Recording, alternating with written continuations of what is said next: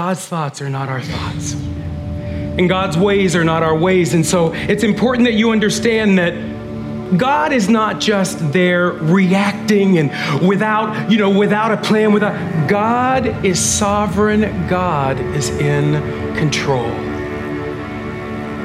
And so we see Paul starting off in chapter 9 with his heart breaking for his fellow Israelites. His heart is breaking. He is crying out in anguish that he wishes that they would have recognized Jesus as the Messiah. Like they saw the miracles and they they witnessed these wonderful things happening, but they didn't recognize. They thought we're good with God because we're Israel. Like we're the first nation that God ever revealed himself to, and God made Abraham all of these ridiculous promises. And so, since I'm a descendant of Abraham, I'm all set. I'm all good. And Paul begins to address that. He says, Not all the descendants of, Ab- of Abraham are truly God's children. So it's really, really important, family, that we don't get caught up in what in appearances and what looks like. Well, they look like they're for God. Well, they look like they're doing everything they possibly can to stop the things of God. You need to keep this in your mind, family. God has a plan. And point number one, my beautiful family, it's important that you know this. Israel's rejection of God, of Jesus then and of Jesus now. Israel's rejection of Jesus has not eliminated them from God's plan. What security would you and I have if God could write off an entire nation of people? What security do you and I have that there won't be a mistake or a sin that we stumble into, that God wouldn't just decide one day, you know what, I'm done with you? How many are thankful for the grace and the mercy of God that are new every morning? It's important that you just don't read the Bible, family, but you dissect it and you, you study it. That word "in" there, for Christ is the goal, the goal of the law it can be possible for you to sincerely believe something and be absolutely wrong. He says it's always been about the heart. It's, it's always been, it's not been about the show. It's not been about the outward, how people see us or how people perceive us. It's always been with the heart. Paul says, always had a remnant of people. When we read their mistakes, it wasn't all, it wasn't the entire nation of Israel that turned their back on God. God's always had a faithful few.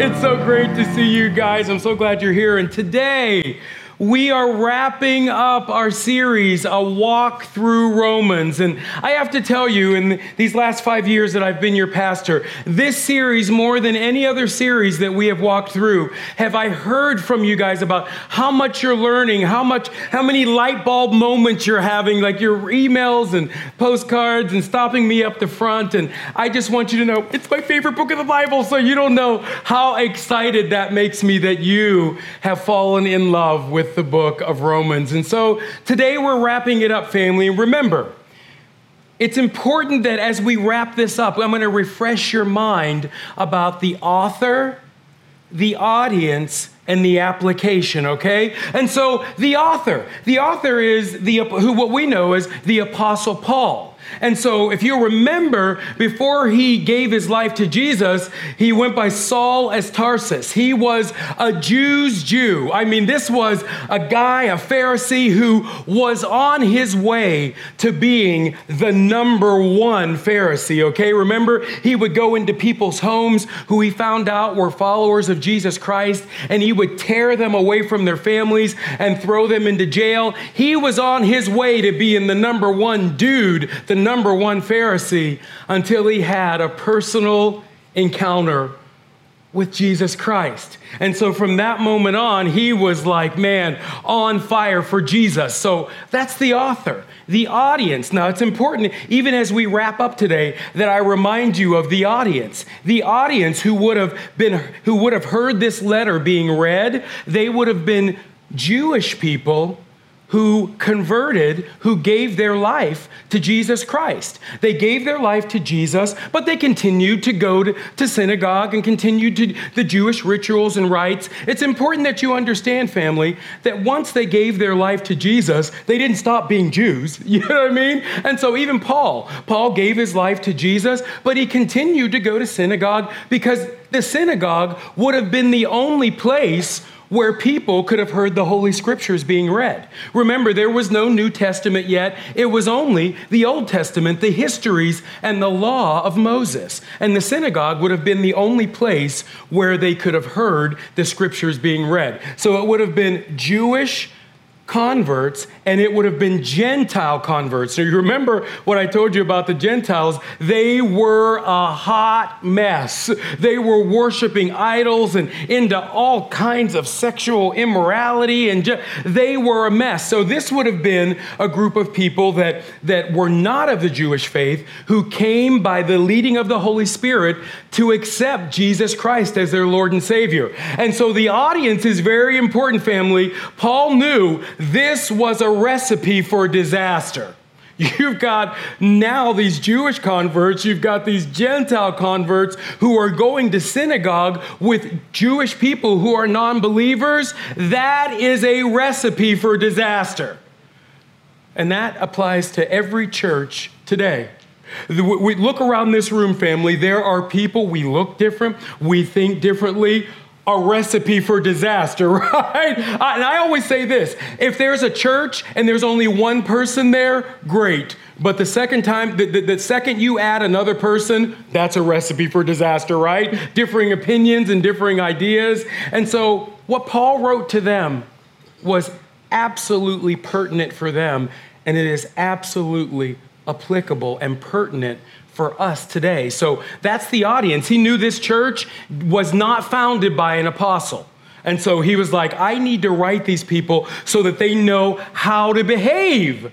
And so, what we get to do, we have the luxury now of looking back, reading this letter written to the people in Rome and learning. We have this luxury of, of having the Word of God before us, and we can get into it and we can read it. And it's so important today, family, that you apply this to yourself, okay? That we're not looking around and saying, well, hmm, she needs to hear that message or he needs to hear this one. That we'll look at ourselves first. The application is going to be very, very clear as we jump into what is our final message in our walk through Romans.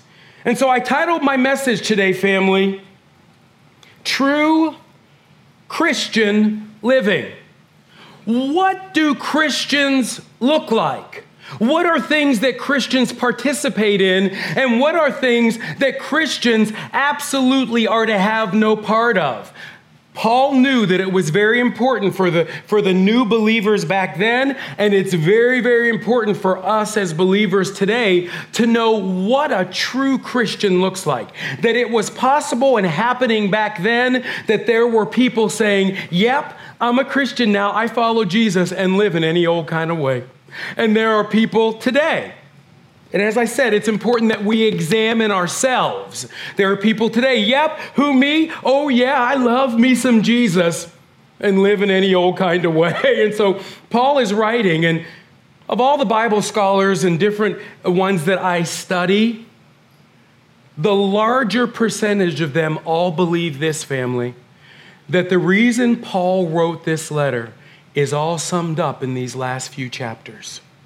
He knew that these people who were following Christ in Rome, in Rome at the time, were so different that there was the possibility that this church could implode. This church could just turn on themselves and they could begin to devour one another. And so many, many Bible scholars believe that the whole point of him writing this letter was to get to these last few chapters, to teach us what we should look like. Because a lost and broken world, they're watching us. And so it was Paul's hope. If you'll remember, last week in chapters 9, 10, and 11, we see the heart of the Apostle Paul breaking for his fellow Israelites, like really breaking. He even went so far as to say, Man, I really want you guys to put your faith in Jesus Christ. And if I thought that me turning my back on Jesus would cause you guys to follow him, I would be willing to do that. I would be willing to just become sinful sinful all over again if it meant you guys would give your life to Jesus. What he was saying in that moment is he was showing us a picture of Jesus. Jesus became sin for us so that we could know the Father.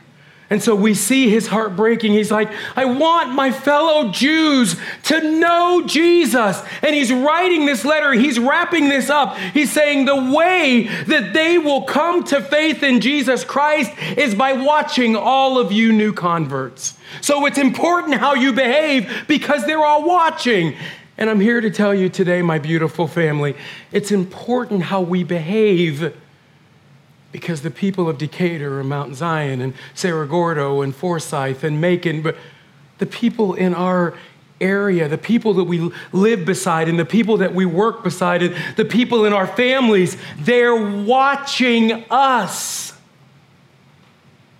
And so he breaks it down in these last few chapters about how we should look and how we should behave. And so let's jump into this family. True Christian living. What does it look like? All right, let's jump in. His heart is pouring out again. He says, I appeal to you, therefore, brothers, by the mercies of God, present your bodies as a living sacrifice. And they would have understood this immediately that when Paul was saying, present your body, he was saying, all of you, your heart, your mind, your soul, your actions, your behavior. Just present everything that you are to God as a living sacrifice, holy and acceptable to God, which is your spiritual worship. Do not be conformed to this world, but be transformed by the renewal of your mind, that by testing you may be able to discern what is the will of God, what is good acceptable and perfect. And so he's saying, I want you all to just start by doing this. Recognize that you all belong to God. Just surrender all of you, every thought, every opinion, every action.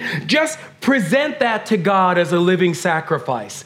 And the Jewish people of that time family would have known instantly what he meant because they made sacrifices at the temple. And so it's so cool. I want you to see this just real quick here. He's saying, I want you all to present yourself as a living sacrifice. Well, only the priests were able to present sacrifices. And so he's saying, what we are, family, is we are the temple. We are the priest. The Bible calls us a royal priesthood, and we are the sacrifice, just like Jesus. Jesus is the temple. You can destroy this temple, and in three days it'll rise again. Remember? He was the priest, he's our great high priest.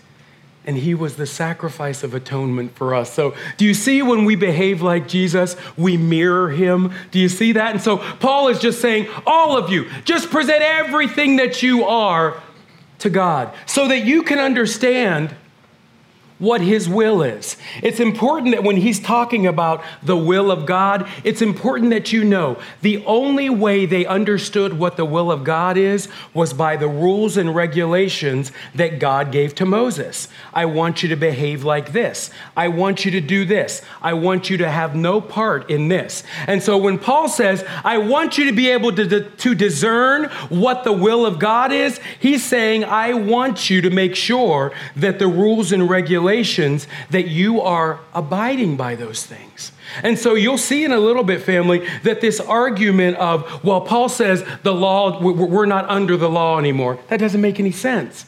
It just, he didn't say, he, all you know, the law has not been abolished, that, that it is perfect and good and holy, and that it doesn't change, and it was good. So he never would have said, all right, now that you're a Christian, you can do whatever you want, forget the law. No, the only way they knew how to live was by what God gave, what God revealed in the law of Moses. And so he's saying, You Gentiles, who are saying, Yep, I gave my life to Jesus. I don't care about the, the Jewish traditions and rites and rituals. I, I, I can do whatever I want. I gave my life to Jesus, but I can still live any old kind of way. He's like, No, you can't. He's like, You have a greater responsibility. But I want all of you to just humbly submit yourself to God. He goes on to say that you all have lots of different gifts to offer the Lord, and you, you all come from different backgrounds, but you're one body. You're one body of believer. It's believers. It's one body of Christ. And he's like, there is a distinction that all Christians should have. If no one else on this planet has it, all Christians should have this one characteristic. He goes on in verse 9 to say, I want you to let love be what, family? Genuine. Have you ever experienced false love, fake love, where as long as you're doing what I want you to do, I like you? As long as you're always agreeing with me and thinking I'm great, that he says, I want you to let love be genuine because you're a Christian. You're a follower of Christ now. Let your love be genuine. Abhor what is evil, hold fast to what is good. He is driving this point home, family. Love one another. Would you shout, Love one another? Love one With brotherly affection outdo one another in showing honor. And so the idea is this Phil, you're not going to out honor me. Nope, I'm going to honor you. No, Pastor Matt, I'm going to honor you. No, you're not. I'm going to beat you, Phil. I'm going to out honor you. That the Christian life should be marked by honor and love for one another. That if there's a characteristic that we all share in common, and there are many, but he's saying if there is one, it should be genuine love. What people should hear about you and feel from you is this genuine love. And then he goes and he drives this point even further in verse 18. He says this, family. It's so important that you see this. Can you change the slide, please, with me? Thank you. If possible, I'm just going, I'm like, help me out here. If possible, the responsibility is on us. So far as it depends on you, family, Live peaceably with all. Yeah, but I've got a right to have my opinions. I, I get to say, he's saying, you know what Christians do? Christians understand that the highest purpose that we have on this planet is sharing the message of Jesus Christ. Yeah, but I have a right to. to he says Christians check themselves before they wreck themselves. Christians understand that how the world, the non believers, should see us behaving is having our opinions, having our differences. But you know what? I love you. And I'm glad you are who you are. I'm not going to allow my differences to keep us apart. I'm not going to do it. And so I like to say it this way, family. Paul is setting us up for what real servanthood looks like. I like to say it like this point number one, family. The Christian life, the Christian life should be lived as a race to the back of the line. A race to the back of the line. You know what? Nope, you're not going to beat me, Dan. Like, no, I'm going to serve you. I'm going to serve. No, I'm going to serve you, Pastor. But no, you're come. You come before me. You come that as a Christian, serving others, putting the needs of others in front of ourselves should be a distinguishing characteristic. What we're doing is we're racing to the back of the line. Oh, no, you go in front of me. You go in front of me. Oh, no, no, no, you go in front of me. The idea is, is we're all trying to outserve each other. Because that's what Jesus did. So, no, oh no, Dave, no, you come before me. No, Pastor Matt, really? Come on, you go before me. Now, if we're in a buffet line, that might look a little bit different. no, Pastor Matt, you go before me. Okay. Uh, but that's the idea is we're out serving one another.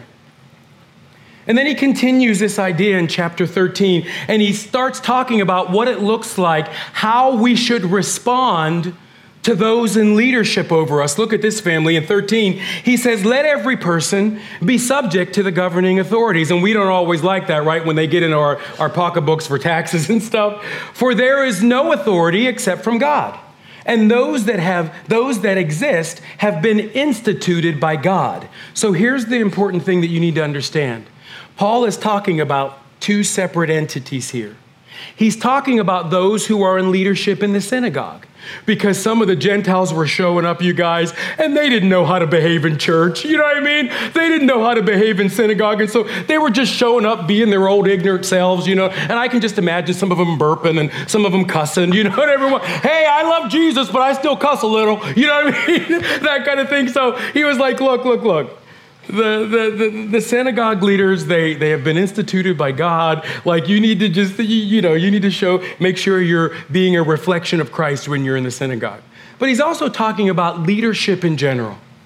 He's saying to be a follower of Jesus Christ, if what people see from you all the time is you're just always rebelling against someone over your boss or your, you, you know, your pastor, thank God we don't have that problem here. Uh, when I talk to other pastors, you guys, and they tell me some of the some of the nightmares that they've lived through, I'm like, oh Jesus, I love my church family. I love my church family, Jesus. But he's saying every anyone that you find yourself under, that they're in leadership over you, you just the way Christians behave is it's like, you know what, God? Well, I think we ought to be doing this. Well, I want to do. I, you know what, God? You didn't make me the leader. you, I'm not running this company, or I'm not in charge of this small group, or I'm not. You know what, God? I'm just going to humble myself because that's what Christ would do. I'm going to humble myself, and I'm just going to trust you that you've instituted this leadership that's over me. And then he goes even further, family, in verse 10. He says, Love does no wrong. No wrong? Wait a minute. Love does no wrong to a neighbor. And you remember when anytime, a few times when Jesus talked about neighbor, people were like, okay, then Jesus, who's my neighbor? And he's like, anybody and everybody. You know, so it's like, love does no wrong to anyone. Therefore, love is the fulfilling of the law. And this verse can be a little bit confusing, but here's exactly what he's talking about. When God gave the law to Moses, it was an incredible act of mercy and love. It was God coming out to people and saying, Here's what you do to please me. Here's what you do to start a relationship with me. So, this idea of grace versus law and gra- no, it was an incredible act of grace that God gave the law so that pe- people could begin to get to know his ways. And so he's saying the idea is that the Jewish people would have obeyed the law out of their love for God. But what we saw them doing is keep being wishy washy, didn't we? They kept, okay, God, you are our God. And then the next moment, why are we out here in Egypt? You should have just, you're in the desert. You should have left us in Egypt. You know what I mean? We see them going back and forth. And so Paul is saying, true love in God, like for someone to say, oh, yeah, I love me some Jesus, that means you love people that look differently than you and think differently than you, and maybe even behave differently than you. That's fulfilling the law. And then he wraps it up by saying this, family. It's, he says, Remember, remember, you guys. No one's on this planet forever. No one lives forever. He says, Besides this, you know the time you know the time that the hour has come for you to wake from your sleep. Come on, wake up, wake up. You're, you're here for a purpose. Wake up, wake up. Stop living just for you. Wake up. For salvation is nearer to us now than when we first believed. And what he's saying here is, and I want you to get this, family. You know, every morning that we wake up, we're one day closer to Jesus coming back. Do you know that? Every, every morning we wake up, it's like, okay, you didn't come back yesterday, Jesus. It could be today. Every day is like one step closer. So he's saying, remember who you are and remember whose you are. Don't get caught up in these petty little arguments. Remember why you're here. Remember the most important thing about you. So he's establishing these behaviors and how we should do family. I think you'll agree with me on point number two. It's simply this God's love in us causes us to behave differently than people who don't know him. We behave, there are things that we absolutely don't ever find ourselves doing. There are things that we stand up for, and there, and certainly when everybody else is squabbling and fussing and fighting, you know what can be said of us? Is we love one another. even in our differences, right? We, we have the ability because God's love is in us to just be like, You're my sister. You're my brother, and we may not always agree on everything. And Paul is saying that's what Christians do. What Christians do is just say, I love you, though. We don't have to agree on everything. Like, because we behave differently than people in the world who fuss and squabble over every little thing. That's not how believers behave. Then, family, we get to chapters 14 and 15. and here it is. Whoa, whoa, whoa. Like, Paul realizes that this group of people that are together, they could absolutely devour one another. And so I've got to make sure that I get this into them. Paul directly starts talking to them and to us about our rights. Well, I think this and I believe this, and I actually have a right to think that. I actually have a right to feel that. He, and he knows that the, the new Jewish converts, that they, they, they, they'll be tempted to look at the Gentiles and be like, they're so gross. You guys, they're just, they're just, you know, and up until now, we were told to be separate from them. Like they're just, oh, oh. He knew that the Gentile mentality could have been like, and now they're in synagogue, you know what I mean? And that the Gentiles could have been just like, I love Jesus. That's good enough. I can live however I want to live. so, you know what I mean? There's no standards. There's no, I just need to say, I love Jesus, and that's all that matters. He knew this could be a recipe for disaster. And so, my whole life, family, whenever I've heard these two chapters taught, it was with this idea that the weak were new Jewish converts and that the strong were Gentile converts. Please, it's so important that you hear your pastor. There is no way that Paul would have ever called a Jewish convert to Christianity weak. It's what he wanted. It, it, was the thing that he was saying, I'd be willing to deny Christ if it meant you all would find Christ. Why would he ever write then about the Jewish believers in Jesus Christ, why would he ever call them weak? He never would have, family. He never would have said anybody that's a follower of Jesus and still like living according to the word of God, living according to the rules and regulations are weak. He was doing that. Do you understand that when they became believers in Jesus Christ, they didn't stop being Jewish?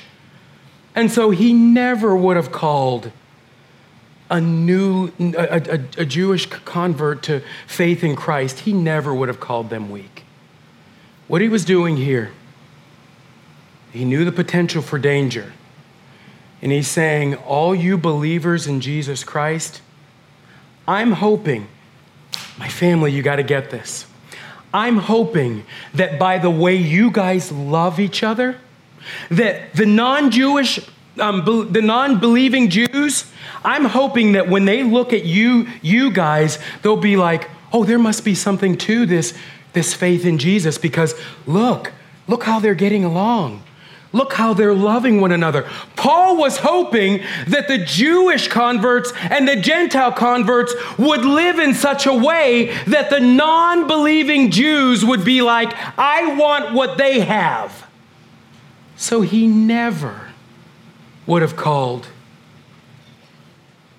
a believing, a Christ believing Jew weak. That would have been an insult. And that would have gone against his very prayer. And so when we look at this family, I want you to look in the original context that it was written. He was talking about people who don't have faith in Jesus, Jews who don't have faith in Jesus. And for our application, it's for anyone that we're around that we would have influence over, that maybe knows that we're a Christian, and they're watching to see how we behave. They're watching to see what we post. They're watching to see. Paul is trying to get us to understand they're watching. It matters what you say. It matters how you behave because they're watching. They can't see God, they can't see Jesus. They're looking at you. And so, these next two chapters, family, he drives home this point. As for the one who is weak, the one the one who is weak in faith. Remember what he said about his Jewish brothers and sisters that they were doing the works of the law separate from faith, right? Separate from faith. That was their error. They were doing it separate from faith. The one who is weak in faith, welcome him, but, but not to quarrel over opinions. Welcome him. One person believes he may eat anything, while the weak person eats only vegetables. And you need to know that by and large, whenever Jewish people would fellowship with Gentiles, they would not eat meat because of a lot of the, a lot of the meat back then had been sacrificed to idols. And so they would just eat vegetables. And so Paul knew this could be a reason for them to squabble and scrap with each other. He was like, Well, the weak person eats only vegetables. Let not the one who eats despise the one who abstains. And let not the one who abstains pass judgment on the one who eats, for God has welcomed him. He's like, God wants all of us. Every one of us. He even goes far so far as to say in verse 13, family, therefore, let us not pass judgment on one another any longer, but rather decide to never put a stumbling block or hindrance in the way of a brother. I know and am persuaded in the Lord Jesus that nothing is unclean in itself, but it is unclean for anyone who thinks it is unclean. Now, let me break this down for you. Paul knew that there was this potential, and it was happening that they were scrapping over these filthy Gentiles here, and they're eating their meat and they're doing all their things. He's saying, you know what?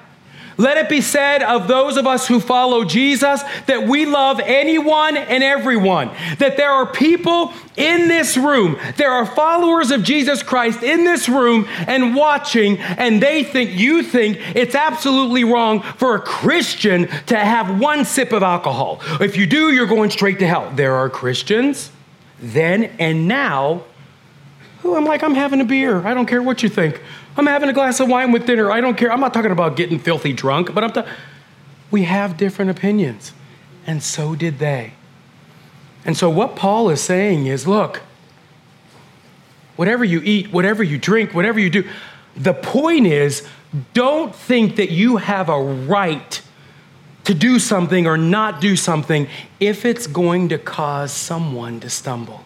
He's saying, if you have ever struggled with what's my purpose on this planet, what am I doing here? He's saying, I want to bring it into crystal clear focus for you. Eat whatever you want when you're alone, drink whatever you want when you're alone. But he's saying this don't ever do anything that would slam the door shut on someone receiving Jesus Christ. That's the purpose that you're here.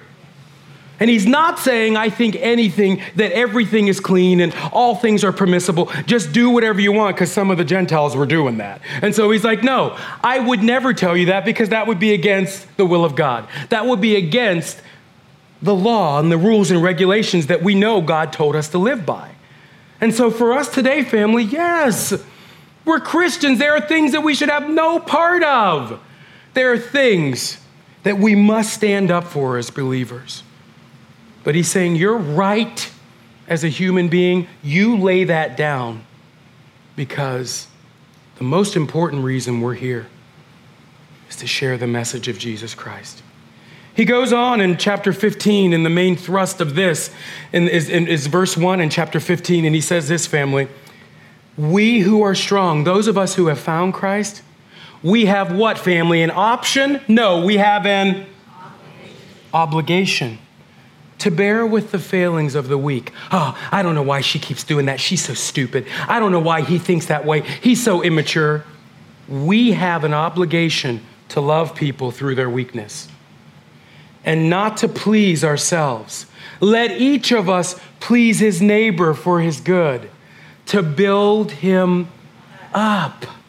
We're not going around looking down our noses, passing our judgment on, on people that don't think the way we do or behave. We understand they don't know Jesus. And we're hoping that they would look to us. We have an obligation, family, to live our lives in such a way that people will look at us and be like, whatever they have, I want. Why do they have all this peace when I know that all hell's breaking loose in their life?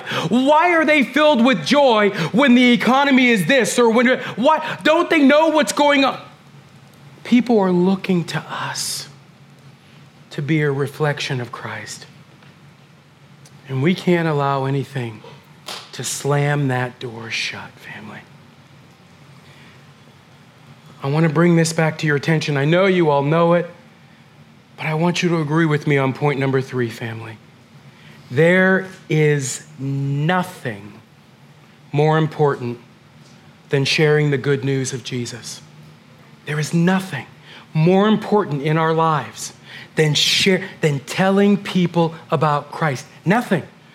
Like it doesn't matter where you live, where you work, how much you have, how much you don't have, um, how you vote. It doesn't matter. You, you know, if you are highly educated or no educated. Like Paul is saying, remember, remember why you're here.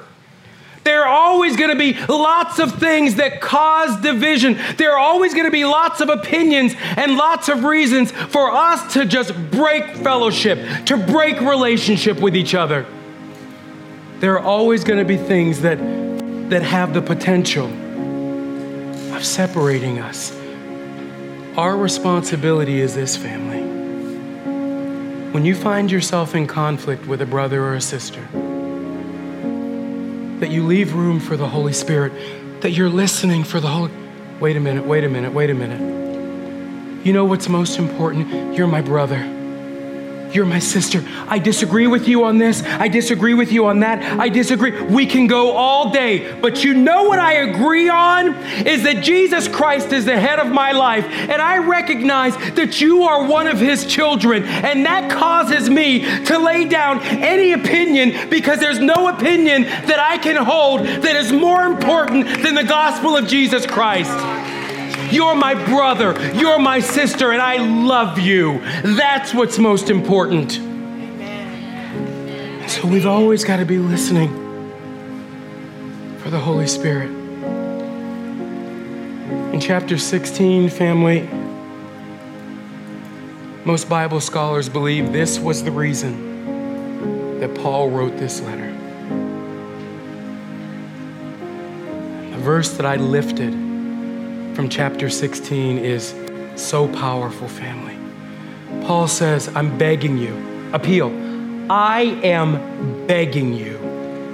And you know what, family? I ain't too proud to beg. As your pastor, I am begging you, brothers, I appeal to you, GT Church, to watch out for those who cause divisions and create obstacles contrary to the doctrine that you have been taught. The Word of God says we're to do what, family? Avoid them. For such persons do not serve the Lord Christ, but their own appetites. And by smooth talk and flattery, they deceive the hearts of the naive. Family, it's unfortunate that not everybody that says they're for you is for you. And so it's important that we keep watch. It's important that we stay in step with the Holy Spirit. One of my primary responsibilities here as the pastor of GT Church, the under shepherd, Jesus is the shepherd, the great shepherd, but I'm the under shepherd that he has established that I'm the leader of this flock.